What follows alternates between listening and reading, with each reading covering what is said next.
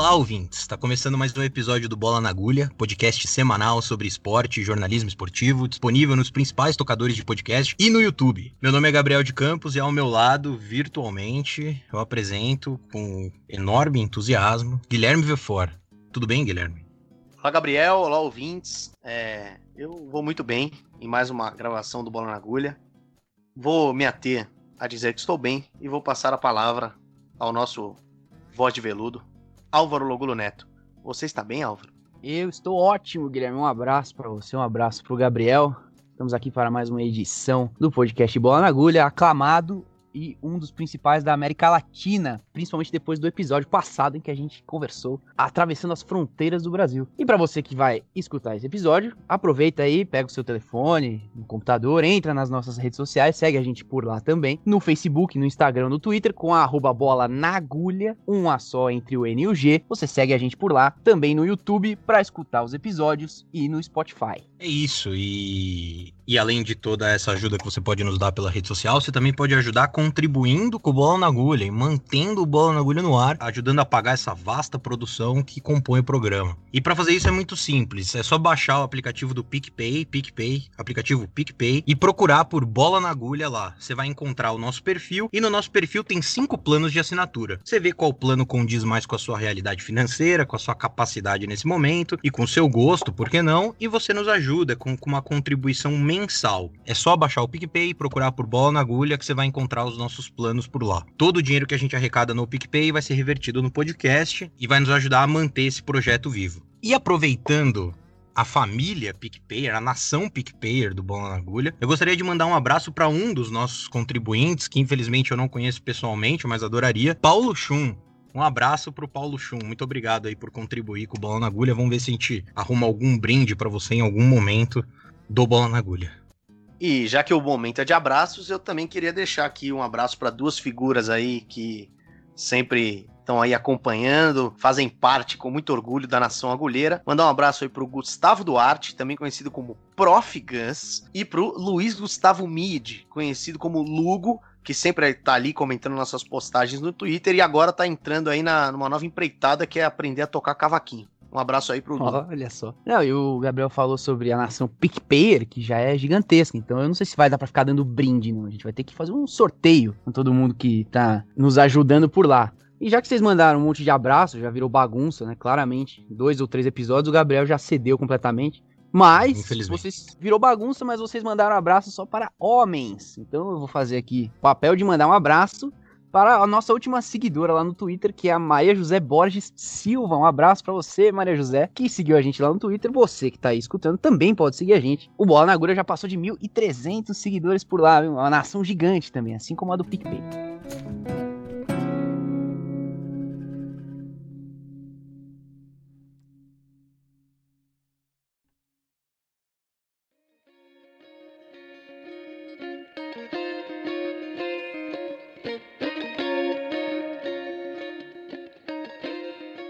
Essa semana, o Bola na Agulha trata de um assunto que já passou diversas vezes pelo nosso programa nos últimos meses, mas que a gente julgou necessário juntar todas as informações de uma forma clara e coesa de março até aqui. Como vocês estão vendo na capa do episódio, não é surpresa nenhuma, falaremos sobre a NBA, a Liga de Basquete Norte-Americana, mas com um foco bastante particular. A atuação dos jogadores de basquete em pautas sociais, em especial a luta antirracista. É um assunto que ganhou ampla repercussão mundial após o assassinato brutal de George Floyd, um homem negro morto pela polícia norte-americana, mas que é muito anterior a isso. Desde o assassinato, os jogadores negros da NBA têm recorrentemente se manifestado contra o racismo e a violência policial, tanto em redes sociais quanto indo de fato às ruas. O 16º episódio do Bola na Agulha tem o intuito de explicar a linearidade dos fatos, do assassinato de George Floyd até Jacob Blake, outro homem negro atacado pela polícia, chegando até os playoffs da NBA, a fase final do torneio que teve um boicote histórico em virtude de protestos contra o racismo.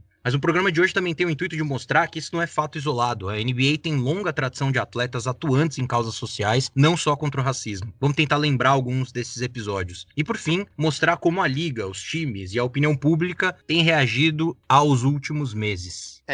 O assassinato do George Floyd com a marcante imagem do policial ajoelhando sobre o pescoço dele, está longe de ser fato inédito na conduta da polícia em relação à população negra nos Estados Unidos. Mas fato é que o caso foi o estopim para uma série de manifestações que ultrapassaram fronteiras, né? A gente viu que no mundo inteiro tinha gente se manifestando. E é claro que o assunto é complexo e tem diversas nuances, mas vamos tentar recapitular. O Floyd, ele foi assassinado no dia 25 de maio em Minneapolis, cidade mais populosa do estado de Minnesota. E dali desencadearam diversas reações e ações de jogadores e ex-jogadores de basquete ou de qualquer outro esporte. Houve manifestações de atletas como Lewis Hamilton, da Fórmula 1, Serena Williams e Naomi Osaka, do tênis, jogadores de futebol americano. Mas vamos ficar só com os do basquete. E eles foram a maioria, é claro. LeBron James, Giannis Antetokounmpo, J.R. Smith, Karl Anthony Towns, são alguns dos nomes que estão na liga, estão na NBA e foram ativos nos protestos. Muitos deles, inclusive, estiveram nas ruas durante as manifestações, com placas, megafones e máscaras, é claro, ao lado da população. Diversos vídeos e imagens desses atletas foram divulgadas e a gente, inclusive, chegou a mostrar muitas delas nas nossas redes sociais. Mas tem jogadores também. O Michael Jordan, maior nome do basquete mundial, e o Stephen Jackson, ex-campeão da NBA e amigo do George Floyd, foram outras figuras que apareceram aí. O Stephen Jackson, inclusive, se referia ao George Floyd como um irmão gêmeo, pela proximidade e até por uma semelhança que ele apontava entre os dois. E um grande símbolo desses protestos foi a frase "I can't breathe", que quer dizer "eu não consigo respirar", que ela foi dita pelo Floyd ao policial branco que asfixiava ele. Inclusive tem uma camiseta que foi usada pelos atletas com essa frase estampada, não só agora, mas também em 2014. A gente vai falar um pouco disso depois. Mas o grande símbolo, a grande frase desse momento agora, de 2020, é claro, foi o Black Lives Matter. As manifestações elas se espalharam, para desagrado, inclusive, do presidente Donald Trump, e milhares de soldados da Guarda Nacional foram alocados em 15 estados para conter a revolta. O Gabriel até lembrou aqui, enquanto a gente preparava um programa, que o Trump ficou com tanto medo das manifestações que em uma dessas manifestações ele chegou a se refugiar dentro de um bunker na Casa Branca, enfim. É só um fato curioso aí sobre o nosso querido, nada querido, Donald Trump. E durante toda essa questão dos protestos, por causa do que aconteceu com o George Floyd, a NBA estava parada por conta da pandemia. Os últimos jogos disputados até a paralisação tinham sido em 11 de março. E como a gente já viu em outros esportes, os meses seguintes eles seriam de intensa discussão e negociação pela volta dos jogos por conta da questão da pandemia, mas agravado também por causa do assassinato do George Floyd. Então, além de ter que se discutir qual era o melhor momento para voltar pela questão de saúde, havia também esse porém. A Associação Nacional dos Jogadores ela fez uma exigência à NBA. Ela só voltaria com os jogos do campeonato se o término do torneio fosse mais que apenas um compromisso esportivo. Os jogadores eles queriam espaços para mensagens sociais. Inclusive, tem um coletivo de jogadores que era contrário ao retorno da temporada da NBA nessas circunstâncias. Eles acreditavam que voltar com a NBA ia tirar o foco das manifestações antirracistas que estavam acontecendo por todo o território dos Estados Unidos. A NBA precisou, então, garantir que ia ajudar no apoio pela equidade social, que ia permitir que os jogadores se manifestassem para que eles pudessem retornar aos jogos. Só que a NBA, obviamente, não conseguiu cumprir com todos os pedidos desses jogadores. Um deles, por exemplo,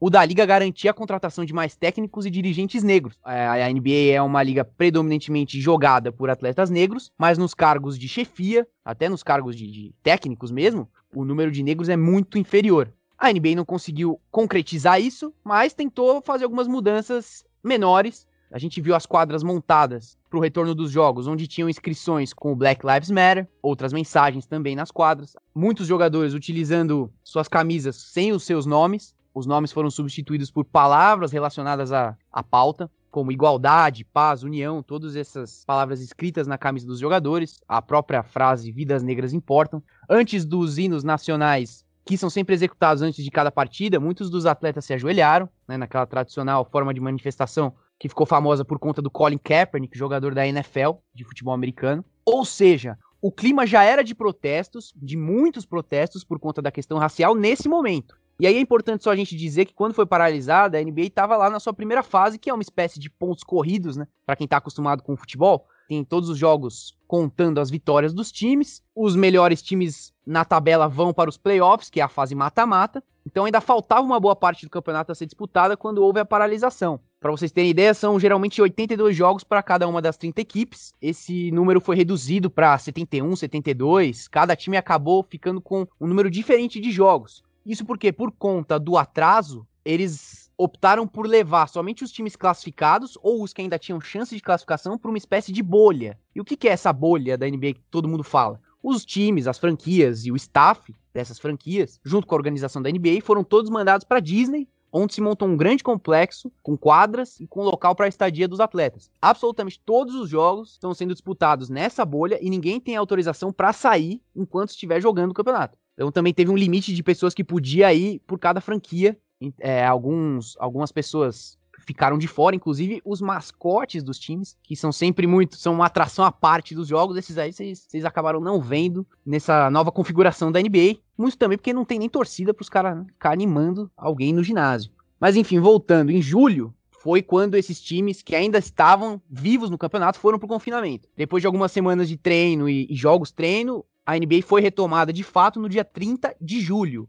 E como outros esportes que a gente já viu por aí, o próprio futebol aqui no Brasil, a volta ela foi cheia de protocolos, envolvendo exames diários nos atletas, relatórios com o resultado desses exames e uma série de medidas em caso de contaminação. A NBA então caminhou para a disputa dos playoffs. Aconteceu o final da temporada regular, que é essa primeira parte, e os playoffs, que é a fase mata-mata, começou em 15 de agosto. Diferentemente do que aconteceu antes, a fase mata-mata não foi alterada durante esses jogos na bolha. Continuaram-se as séries de 7 jogos entre os times, em que são necessárias 4 vitórias para avançar. A diferença agora é que não tem mais mando, né? O mando é só uma questão simbólica, um mando de quadra, porque é tudo acontecendo na mesma quadra, sem torcida, e até com a pintura das quadras não sendo específicas de cada time.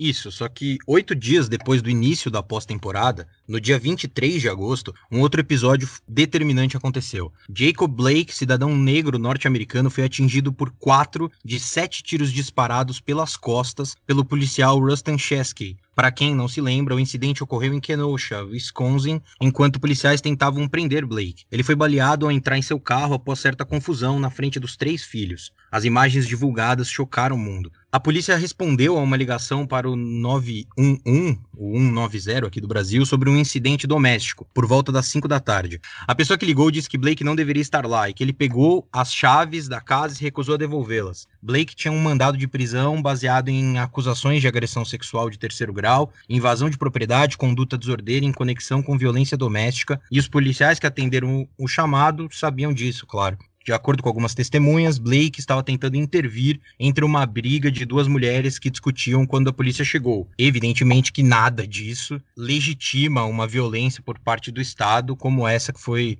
executada contra o Blake, de forma nenhuma. Já a polícia dava a versão de que Blake resistiu à prisão, se negou a largar uma faca e que lutou violentamente contra os policiais que estavam armados. O que a gente sabe é que ele levou os 4 tiros e foi imediatamente levado de avião para um hospital em Wisconsin mesmo. Seu pai anunciou em 25 de agosto, 2 dias depois, que Blake estava paralisado da cintura para baixo. Ele também sofreu um ferimento à bala em um braço e danos no estômago, rins e fígado, além de ter que remover a maior parte do seu colo e intestino delgado. Foi o estopim de novos protestos entre jogadores da NBA. Protestos históricos dessa vez. Blake foi atacado no estado de Wisconsin, como dissemos, o mesmo de um dos times da NBA que disputava os playoffs, o Milwaukee Bucks. No dia seguinte ao ataque, dia 24 de agosto, Bucks entraria em quadra contra o Orlando Magic. Só que diante do ocorrido, os jogadores da equipe resolveram boicotar a partida. Não saíram do vestiários e acabaram respaldados, não só pela equipe rival, como pelos árbitros. E não só isso, o boicote gerou um efeito dominó e os duelos entre Houston Rockets e Oklahoma City Thunder e entre Los Angeles Lakers e Portland Trail Blazers também não aconteceram.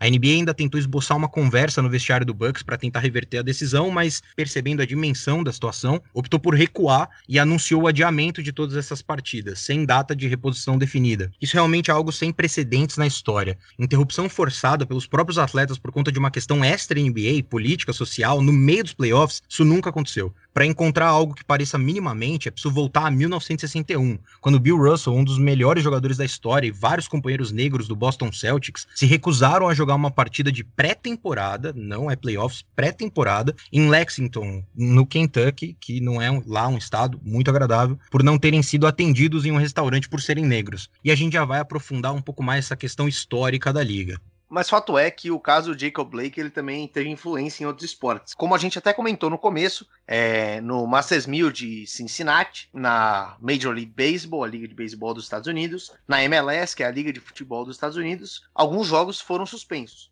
Mas tudo isso começou na NBA. Foram 3 dias sem basquete e muita negociação. A primeira parte dessas negociações foi na própria noite do boicote. Todas as equipes se reuniram no Walt Disney World para definir suas posições sobre o futuro dos playoffs, que terminam em meados de outubro. Na reunião, os dois times de Los Angeles, os Lakers e os Clippers, grandes candidatos ao título dessa temporada, foram os únicos que votaram pelo boicote para o resto da competição. O LeBron James, do Los Angeles Lakers, inclusive saiu antes do final da reunião, assim como o Kawhi Leonard, que é o grande jogador do Los Angeles Clippers. A princípio, eles foram contrariados, mas depois eles acabaram mudando de opinião. E aqui vale ressaltar, né? Como eu disse agora, o LeBron James é considerado talvez o grande jogador de basquete desse tempo, dessa década, e ele cobrou mais participação e mais ações práticas dos donos das franquias nessa questão da violência policial, tanto nos tiros contra o Jacob Blake como no assassinato do George Floyd. Lá atrás, em julho, inclusive, ele deu uma entrevista interessante, na qual ele pontuou que o Black Lives Matter não é um movimento para a comunidade negra, e sim um estilo de vida, porque justamente é algo para a vida toda, não é só algo esporádico. E não é de hoje que o LeBron James tem envolvimento com questões sociais e raciais. Desde o início da carreira, ele tem vários projetos financiados. Ele construiu uma escola na cidade natal dele, ele financia inúmeros projetos para crianças negras, pobres nos Estados Unidos, e ele sempre deu declarações quando as circunstâncias pediam, né? Inclusive, ele já protagonizou alguns momentos e algumas discussões com o presidente Donald Trump. Mas voltando para os recentes acontecimentos, depois dessa reunião de quarta-feira, os jogadores eles decidiram marcar uma nova conversa na manhã do dia seguinte, coincidindo com uma conferência convocada pelo comissário da NBA, Adam Silver, com os proprietários das equipes. Comissário da NBA, para explicar em linhas gerais, é o presidente da liga, é o cara que comanda toda a liga e que media as relações entre as franquias e entre os jogadores.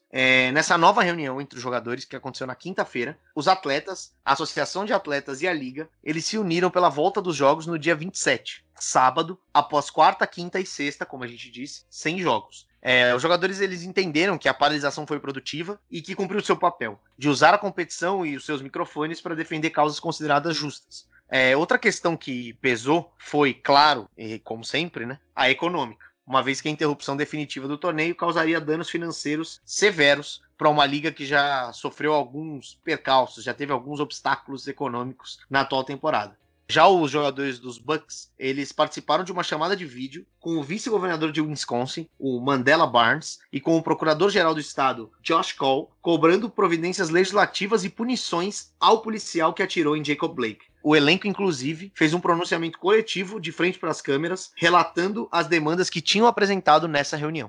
E assim como aconteceu antes, no retorno da NBA lá em julho, agora, nesse novo retorno após o boicote, muitas outras exigências por parte dos jogadores foram feitas à NBA. E aí o que a liga diz é que foi estabelecido entre ambos o que ela chamou de Pacto pela Justiça Social. O primeiro dos pedidos foi que a NBA tomasse medidas enfáticas no combate ao racismo estrutural no país, em especial à polícia. Não só ajuda financeira, mas que se empenhassem em campanhas de conscientização e que atuassem, de fato, institucionalmente contra o racismo no país. Os atletas também demonstraram apoio a um projeto de lei que tramita no Senado dos Estados Unidos. Foi um projeto de lei que foi apelidado de Lei George Floyd e que prega uma reforma intensa nos departamentos policiais do país, principalmente quanto à punição para ataques contra populações não brancas e abuso de poder. Além disso, também foi combinado que a liga trabalhará com atletas e parceiros da liga para criar e incluir anúncios nos jogos dos playoffs da NBA, dedicados a estimular e promover o maior engajamento cívico nas eleições nacionais e locais, ou seja, incentivar as pessoas a mostrarem as suas preferências nas urnas. Isso porque a eleição para presidente dos Estados Unidos vai acontecer um mês após a NBA. Então existe essa campanha forte também pelo voto no país, que, como a gente sabe, não é obrigatório. E aí o que eles vão fazer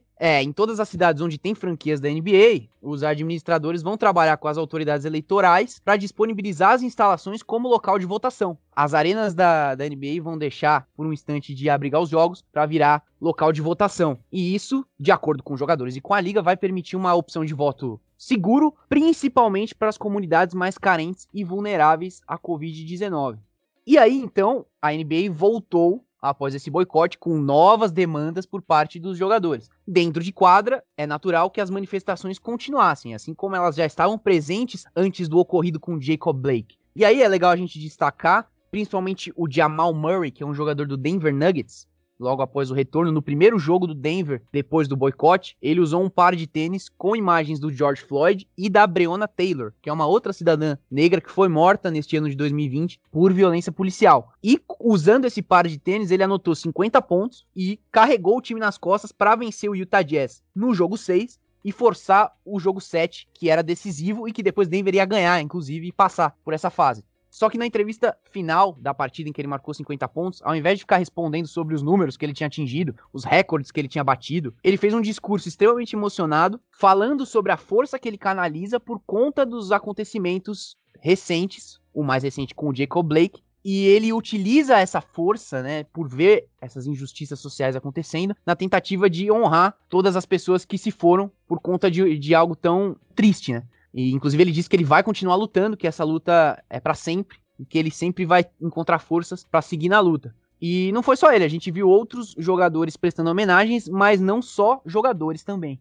Isso porque jornalistas também se destacaram em manifestações. Um exemplo é a Zora Stephenson, da Fox Sports, que é uma repórter negra que estava na quadra no primeiro jogo boicotado e fez também um discurso bastante emocionado sobre o orgulho pelo que o Milwaukee Bucks estava abrindo mão em prol da mudança, em prol de algum tipo de resposta. Já o bicampeão da NBA e atual comentarista da TNT, Kenny Smith, deixou um programa da emissora no ar em apoio às ações dos jogadores, como que replicando o boicote. E ele também, na ocasião, disse que não estava em condições emocionais de desempenhar suas funções naquele momento. Mas a repercussão não se limitou às quadras da bolha da Disney. Não ficou restrita a jogadores, jornalistas, ex-jogadores. Claro que teve muita gente que endossou o boicote. Já falamos aqui da repercussão em outros esportes. Por isso vale chamar a atenção para quem, digamos assim, não concordou muito com tudo isso. A começar por um cidadão que sempre gosta de tumultuar quando as pautas são sociais, políticas, principalmente nos esportes, principalmente na NBA, e que tem um cabelo amarelo. Vocês já devem saber de quem eu tô falando. Claro, é ele, o menino Donald, que criticou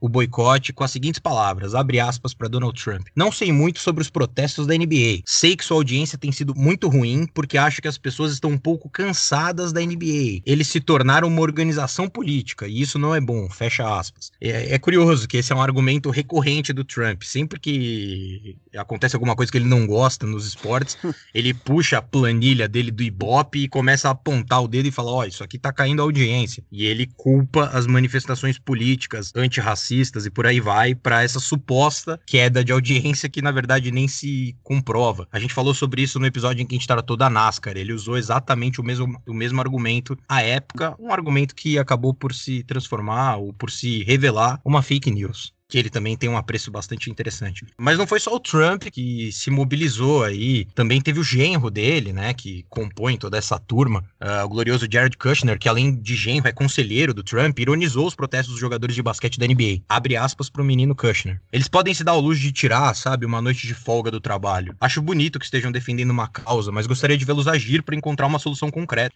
É claro que isso aí podia ser um show de comédia, mas acaba sendo um assunto bastante delicado para ser lidado dessa forma. Enquanto esse tipo de comentário lá do governo norte-americano continua sendo proferido, é claro que muita gente acaba replicando esse pensamento imbecil, como Colby Covington, ex-campeão do UFC, que pediu para que os jogadores virassem policiais para executar o trabalho mais difícil. Quer dizer, um argumento bastante complexo e lógico. Não, com certeza é um argumento extremamente pertinente. E você falou do cabelo amarelo do Trump, também chama a atenção a cor alaranjada, né, do rapaz, que se assemelha com a de uma bola de basquete. Pena que ele parece não ter muito apreço pelo que acontece no esporte no país dele. E é realmente, como você citou esses últimos exemplos, é uma capacidade gigantesca de subverter a discussão para coisas completamente diferentes, né? Então, manda os jogadores virarem policiais, o outro chama o boicote de noite de folga. E aí o que preocupa, né, nesse caso da NBA especificamente, é que essas falas contrárias ao que está acontecendo, elas sempre vão para o mesmo lado, de que os atletas eles têm salários astronômicos, gigantescos, são jogadores privilegiados, e que por isso eles tinham que agradecer a liga, né, agradecer a NBA, jogar sempre, nunca boicotar a NBA, né, se bobear, ajoelhar no logo da NBA e rezar pelo deus do basquete todos os dias, principalmente quando se referem aos atletas negros, né, que a gente vai falar daqui a pouco, são grande maioria na NBA. Então, na opinião desse pessoal, na opinião do Trump, do genro do Trump, do nosso amigo que luta aí no UFC, os jogadores negros, eles não podem protestar, porque eles são sustentados entre aspas, por uma instituição de caridade que é a NBA. A NBA faz caridade com os seus jogadores, tá fazendo um favor pra todos eles, né, quando dá essa oportunidade de jogar basquete, tira muitos deles de vidas miseráveis, coloca os dentro de quadra, dá fama, dá dinheiro, dá prestígio, então é tudo isso graças à santa que é a NBA. Só que muita gente que repete esse discurso não conhece exatamente a história, né? A trajetória da NBA ao longo dos últimos 50, 60 anos. Como que ela foi fundada, como que ela foi ganhar prestígio, porque, vou dar um spoiler aqui do que vem a seguir, a NBA era muito desprestigiada há 50, 60 anos. Não chegava nem perto da liga de beisebol e de futebol americano, por exemplo. Era deixada de lado, né? A prima pobre de todas essas. Como que a NBA conseguiu ganhar destaque? Como que ela se tornou esse produto mundial e bilionário que ela é hoje? E é disso que a gente quer falar agora, porque o intuito é rever se de fato é a liga quem projeta os seus jogadores ou foram os jogadores que colocaram a NBA no patamar que ela está hoje. É, e como o Álvaro disse, agora a gente vai pegar a nave agulheira e vai entrar no túnel do tempo. Vamos diretamente ali para os primórdios da NBA, que nasceu ali no final dos anos 40, começo dos anos 50, mas a gente vai partir o nosso resgate histórico ali dos anos 60, né? O protagonismo dos atletas do basquete norte-americano na luta pelas pautas sociais, em especial na luta antirracista, ele não é coisa nova, né? Como a gente citou no começo do programa, o Bill Russell, até hoje o maior campeão da liga entre os jogadores, ele foi protagonista de diversos episódios. Ele foi um dos primeiros jogadores negros a jogar em Boston, uma cidade historicamente branca. Teve que lidar com muitos casos de racismo em Boston mesmo, e mesmo depois dele ter ganho 11 títulos pelo Boston Celtics, inclusive quando ele acabou a carreira dele, ele deixou Boston porque ele tinha uma série de ressentimentos com a cidade, que ele de certa forma ajudou a colocar no mapa quando foi protagonista de tantos títulos, mas que muitas vezes se mostrava extremamente ingrata e tratava ele de forma extremamente desrespeitosa e racista. E o Bill Russell também, no final da carreira dele, ali entre, se eu não me engano, entre 66 e 68, ele foi treinador e jogador ao mesmo tempo. Isso colocou ele num lugar interessante, que ele é o primeiro homem negro a treinar um time de qualquer uma das principais ligas norte-americanas. Então, seja a liga de beisebol, de futebol americano, de hóquei, ou de basquete, no caso, ele é o primeiro negro a ser treinador de uma franquia. E em 68, quando o Russell já estava prestes a se aposentar, surgiu uma nova estrela do basquete e um novo símbolo da luta antirracista no basquete. Naquele ano, em 68, os Estados Unidos estavam vendo uma série de conflitos internos, né? A guerra do Vietnã tinha dividido o país e tinham manifestações contrárias e a favor, muitos confrontos de rua, enfim. E para além disso, tinham sido assassinados em abril e junho, respectivamente, o Martin Luther King Jr., que era o principal nome, um dos principais nomes da luta antirracista norte-americana, e o Robert Kennedy, que era o candidato do Partido Democrata para as eleições que aconteceriam naquele ano, e era um candidato que tinha um apelo entre a população negra, por ser considerado um candidato mais liberal, menos conservador. Os dois foram assassinados com tiros, e esses assassinatos, eles aumentaram a insatisfação, aumentaram a quantidade de manifestações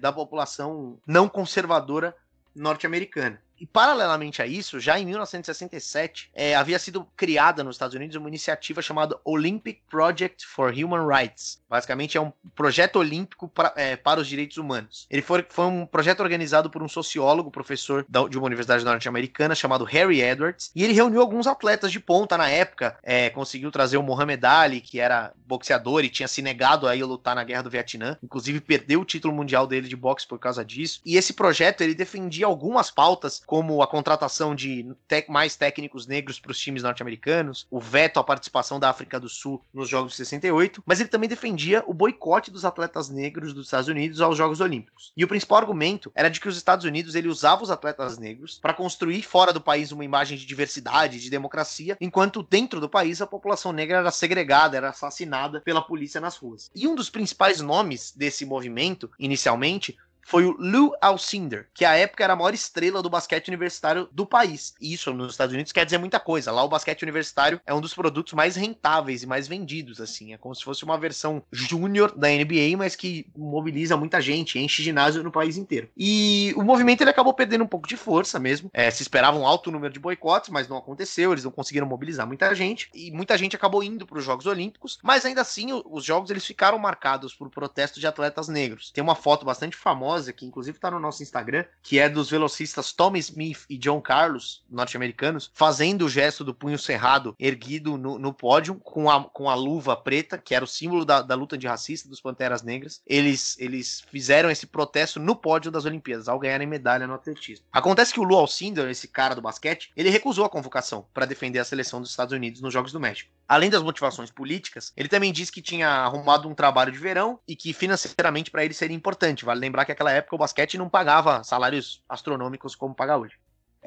E com esse trabalho ele não poderia estar nos jogos e nos treinamentos pré-Jogos Olímpicos. Fato é que essa recusa dele, por N motivos, ela foi muito simbólica. E a reação a esse gesto foi de muita aprovação, de muito apreço pela população negra, pelos ativistas contra a guerra do Vietnã, pelos ativistas antirracistas, enfim. E de rejeição, obviamente, entre a parcela mais conservadora. E não foram poucas as ofensas que o Lou Alcindor sofreu na época. Num programa da NBC, que é uma das maiores redes de televisão norte-americanas, ele foi perguntado por um ex-jogador de beisebol branco, Joe Caradiola, sobre esse boicote. E na época ele disse que ele vivia nos Estados Unidos, mas que ele sentia que os Estados Unidos não eram o país dele, justamente pela maneira como o Estado tratava a população negra. O Caradiola, então, sugeriu que ele saísse do país. E essa era uma postura muito recorrente. Era não.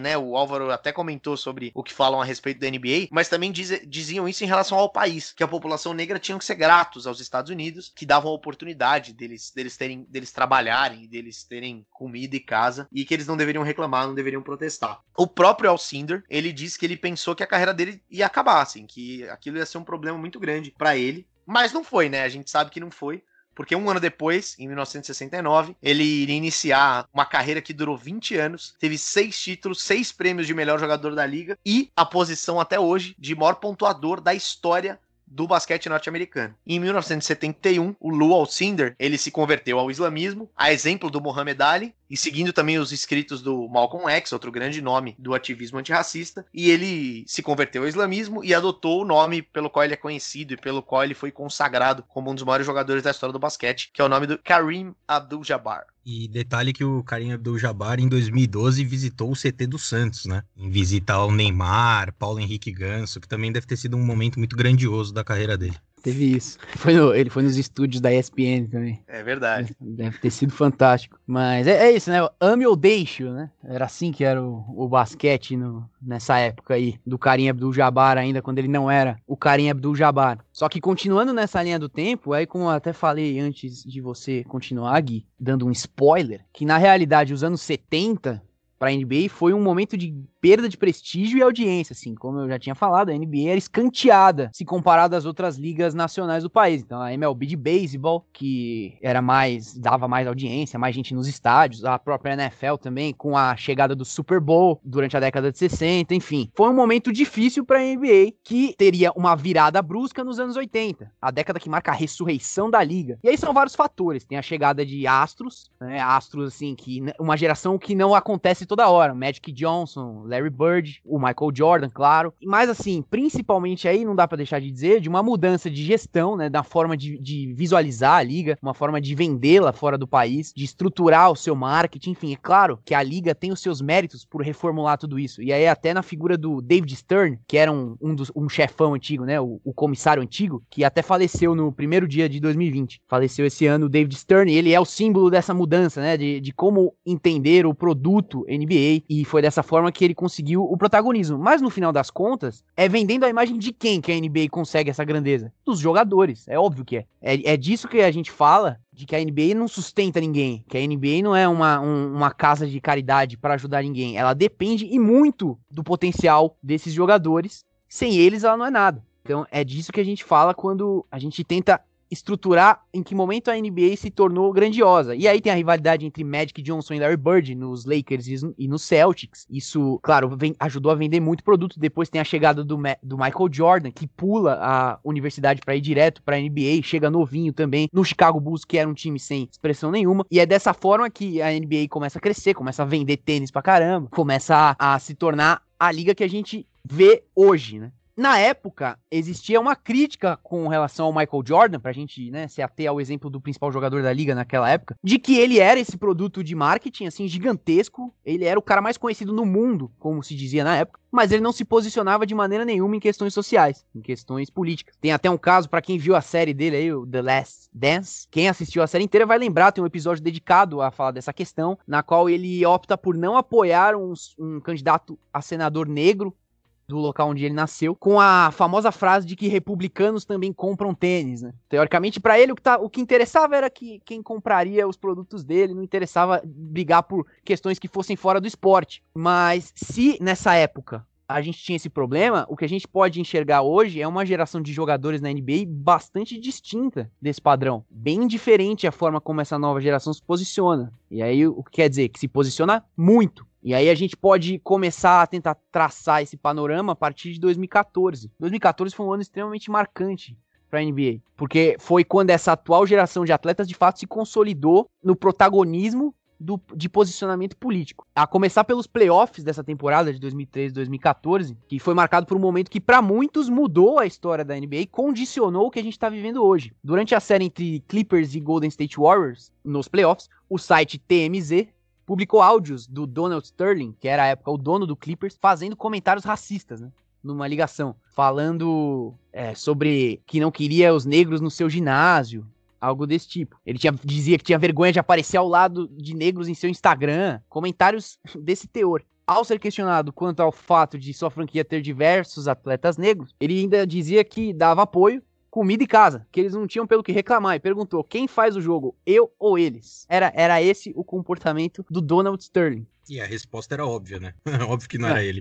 Não é. Mas, evidentemente, que a reação ao áudio foi de imediata revolta por parte dos atletas. Os principais nomes da liga pediram providências imediatas ao comissário Adam Silver, que acabara de assumir a liga, a gente já falou dele. E os jogadores de Clippers e Warriors estiveram a ponto de se recusar a jogar pelo resto da temporada, mas acabaram não fazendo isso. No jogo 4, os jogadores dos Clippers entraram com as camisas viradas do avesso, em um gesto simbólico de insatisfação e protesto. E vale lembrar também que os Clippers eram, e são até hoje, treinados por Doc Rivers, um dos poucos técnicos negros da liga, e que Chris Paul, então grande craque dos Clippers, era o presidente da União dos Jogadores e representou os atletas nas negociações com a NBA. O pedido era de imediato afastamento de Sterling. No dia do jogo 5, em 29 de abril de 2014, Adam Silver deu um histórico discurso, no qual pediu desculpa em nome da NBA a diversos nomes que fizeram parte da luta antirracista na liga, como Bill Russell e Magic Johnson, e declarou o banimento de Sterling para sempre de qualquer tipo de relação com os Clippers ou com a NBA. Ao final do dia, o clima no Staples Center, ginásio dos Clippers, era de celebração, com boa parte da plateia vestindo preto e o lema We Are One, Somos Todos Um, um capítulo importante da história da NBA que estava sendo escrito naquele momento. No último mês de maio, Chris Paul, hoje jogando no Oklahoma City Thunder, lançou o documentário Black Ballad para contar essa história. 8 meses depois do We Are One, a frase lida em camisetas usadas por figuras como LeBron James e Kobe Bryant era I Can't Breathe. A frase foi dita por Eric Garner,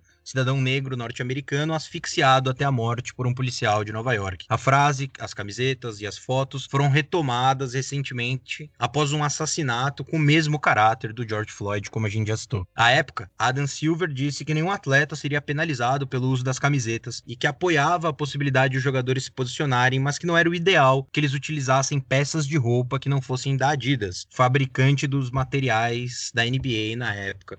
Mas a conclusão que a gente chega para tudo isso é que é muito importante ressaltar que existe uma grande e numerosa geração de jogadores extremamente talentosos, extremamente dominantes e imperantes na liga de basquete dos Estados Unidos, que é de longe a mais importante do mundo, e sendo atuantes politicamente. É uma medida que talvez pelo número, pelo impacto e até pela força de potencialização das redes sociais seja sem precedente na história do esporte, não só na história do basquete. E resta agora a gente saber como que isso vai ecoar para além dessa temporada, que foi toda fragmentada por causa da pandemia, mas que repercutiu de forma bastante atuante e enfática na liga em si, nos dirigentes da liga, nos donos dos clubes, o que pode ser uma movimentação também bastante forte e talvez até inédita desse conjunto todo em prol de pautas sociais, raciais e por aí vai. E também um fato interessante para vários outros esportes que recorrentemente proíbem e punem jogadores, atletas, treinadores e por aí vai, que se manifestam politicamente, socialmente, num espaço como o esporte, que de maneira nenhuma poderia cercear esse tipo de manifestação. Eu posso só fazer um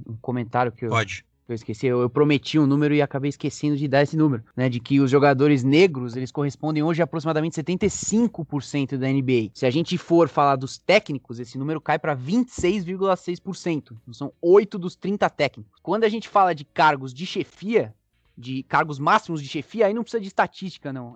Tem um dono de franquia negro, que é o Michael Jordan, e eu acho que esse é o principal fator pra gente ficar de olho nos próximos meses, né? Quais são as próximas condutas da NBA? A NBA, ela pintou seus ginásios, ela colocou as frases na camisa dos times, ela está, de certa forma, tentando entender as demandas dos jogadores e se unir a eles, porque, claro, não dá, até de um ponto de vista do bom senso dos caras, eles não podem se interpor a isso. Então, como que a NBA vai continuar lutando junto com os jogadores? De que maneira isso vai acontecer?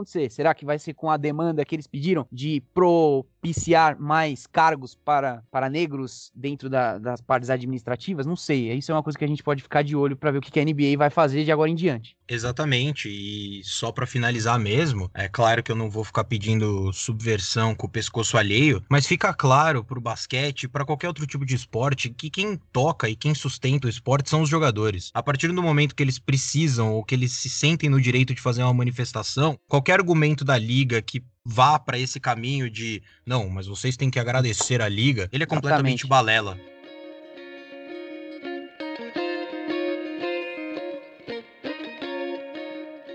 Bom, e como vocês já estão acostumados, todo programa, ou melhor, toda semana, a gente faz um monitoramento nas redes sociais para tentar entender o que ficou em alta na discussão popular nas redes ao longo da semana. Assuntos que foram para os trending topics, assuntos que ganharam ampla repercussão, ou até mesmo assuntos que a gente julga que deveriam ter ganhado repercussão e que ganharam só em determinados nichos. É um levantamento interessante para ponderar o que tem sido discutido no esporte e o que as pessoas, de fato, estão discutindo. E muitos assuntos chamaram a nossa atenção ao longo da semana e que ganharam bastante espaço, como, por exemplo, o grande Cruzeiro, time de Belo Horizonte, que tem aí montado uma trajetória, uma história muito bonita nos últimos anos, em especial de 2019 para cá. Parabéns aí à torcida celeste, ao clube de Minas, que realmente tem feito um papel bastante interessante no cenário nacional. Outro assunto que ficou muito em evidência foi a Puma, a fornecedora de material esportivo que patrocina o Palmeiras e tomou uma medida inédita,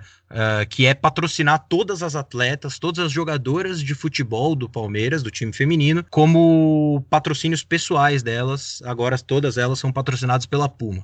Também teve o goleiro Bruno falando merda, como sempre, mas tem outros dois assuntos que realmente ganharam muita repercussão e que chamaram a nossa atenção. O primeiro deles é o atleta, o lutador iraniano, que foi condenado à morte no Irã por supostamente cometer crimes durante manifestações de rua, e isso gerou uma puta repercussão na comunidade do esporte. A associação de atletas, que conta com dezenas de milhares de atletas do mundo inteiro, estão ainda até agora tentando interceder pelo Navid Afkari, estão tentando inclusive recorrer ao COI, que é o Comitê Olímpico Internacional, para que essa execução não seja concluída. E caso ela seja, de fato, que o Irã seja expulso de toda e qualquer competição esportiva internacional. A execução estava marcada para quarta-feira, agora, no último dia 9, mas aparentemente não há notícia, não há registro de que ela tenha ocorrido. Inclusive, a Anistia Internacional teme que a execução tenha acontecido em segredo, uma vez que o Afkari, o lutador, ele está preso no Irã e ninguém tem qualquer tipo de notícia.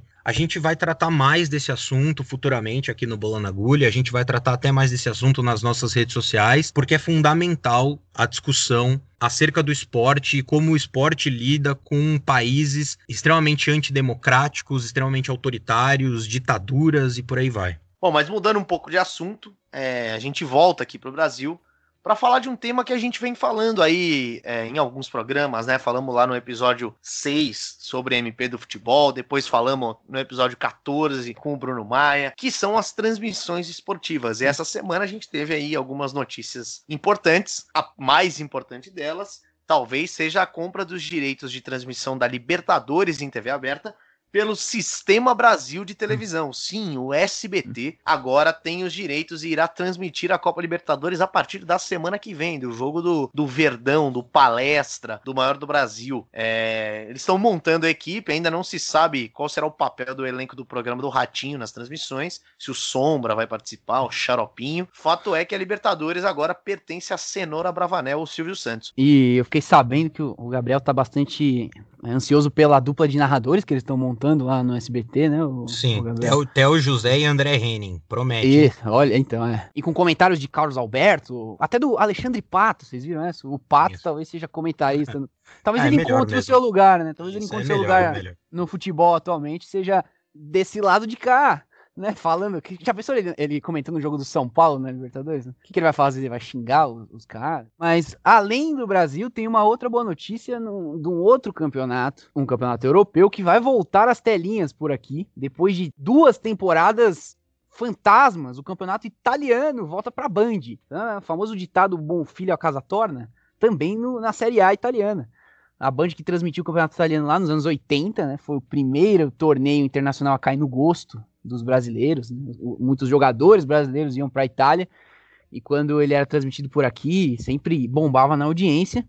Um campeonato que perdeu um pouco, né, do seu brilho nas últimas décadas, né, da qualidade técnica, enfim. Isso culminou no sumiço da televisão. Ficamos sem assistir o Cristiano Ronaldo na Juventus, por exemplo. E agora o campeonato italiano volta para a Band, na TV aberta e também no Band Sports. E a Band também, que adquiriu o campeonato alemão, então...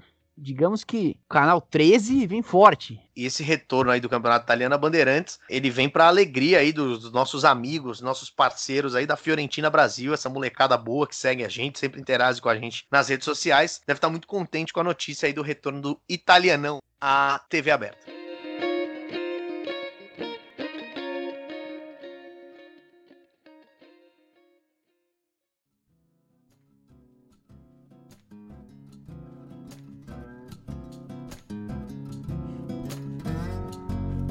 E é isso. Depois dessa chuva de informação do bloco do Twitter, para alegrar qualquer pessoa que escuta o programa, o Bola na Agulha, 16ª edição dessa segunda temporada do Bola na Agulha, vai ficando por aqui. Agradecer a participação do Guilherme e do Álvaro, que sempre abrilhantam o programa. Então, para evitar qualquer tipo de crítica, um abraço, Álvaro. Até semana que vem.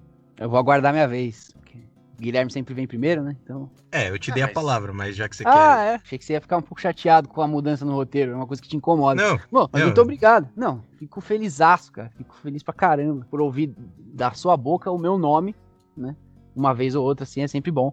E agradeço ao Guilherme também por esse programa maravilhoso. Falamos da bola laranja. Tá acabando aí o número de bolas que podem ir pra agulha, né? Quais esportes faltam a gente falar ainda? Não sei. O Guilherme pode responder. Eu só queria fazer um comentário. Melhor. O Gabriel ele deve estar passando por um momento aí de... Ele deve ter virado budista, alguma coisa assim, tá meditando. Porque eu nunca vi isso. Agora é um programa atrás do outro, desrespeitando o roteiro. Uma coisa louca, assim. Ele que era famoso pelas suas ações ditatoriais. Isso. Agora se mostra livre de quaisquer amarras, né, no nosso programa. Isso é muito bonito. Mas é isso, Álvaro. Não sei, fica aí o mistério. Qual será a próxima bola na agulha? E espero que os nossos ouvintes, se quiserem aí nas nossas redes sociais, eles falem quais bolas na agulha eles vão querer e que eles também contribuem na nossa campanha de financiamento no PicPay, como o Gabriel já disse no início do programa. Isso, por favor, quem puder, acompanhe a gente nas nossas redes sociais, @bola na agulha, em todo tipo de rede social, você encontra a gente lá, menos no TikTok, que a gente ainda não chegou. Não.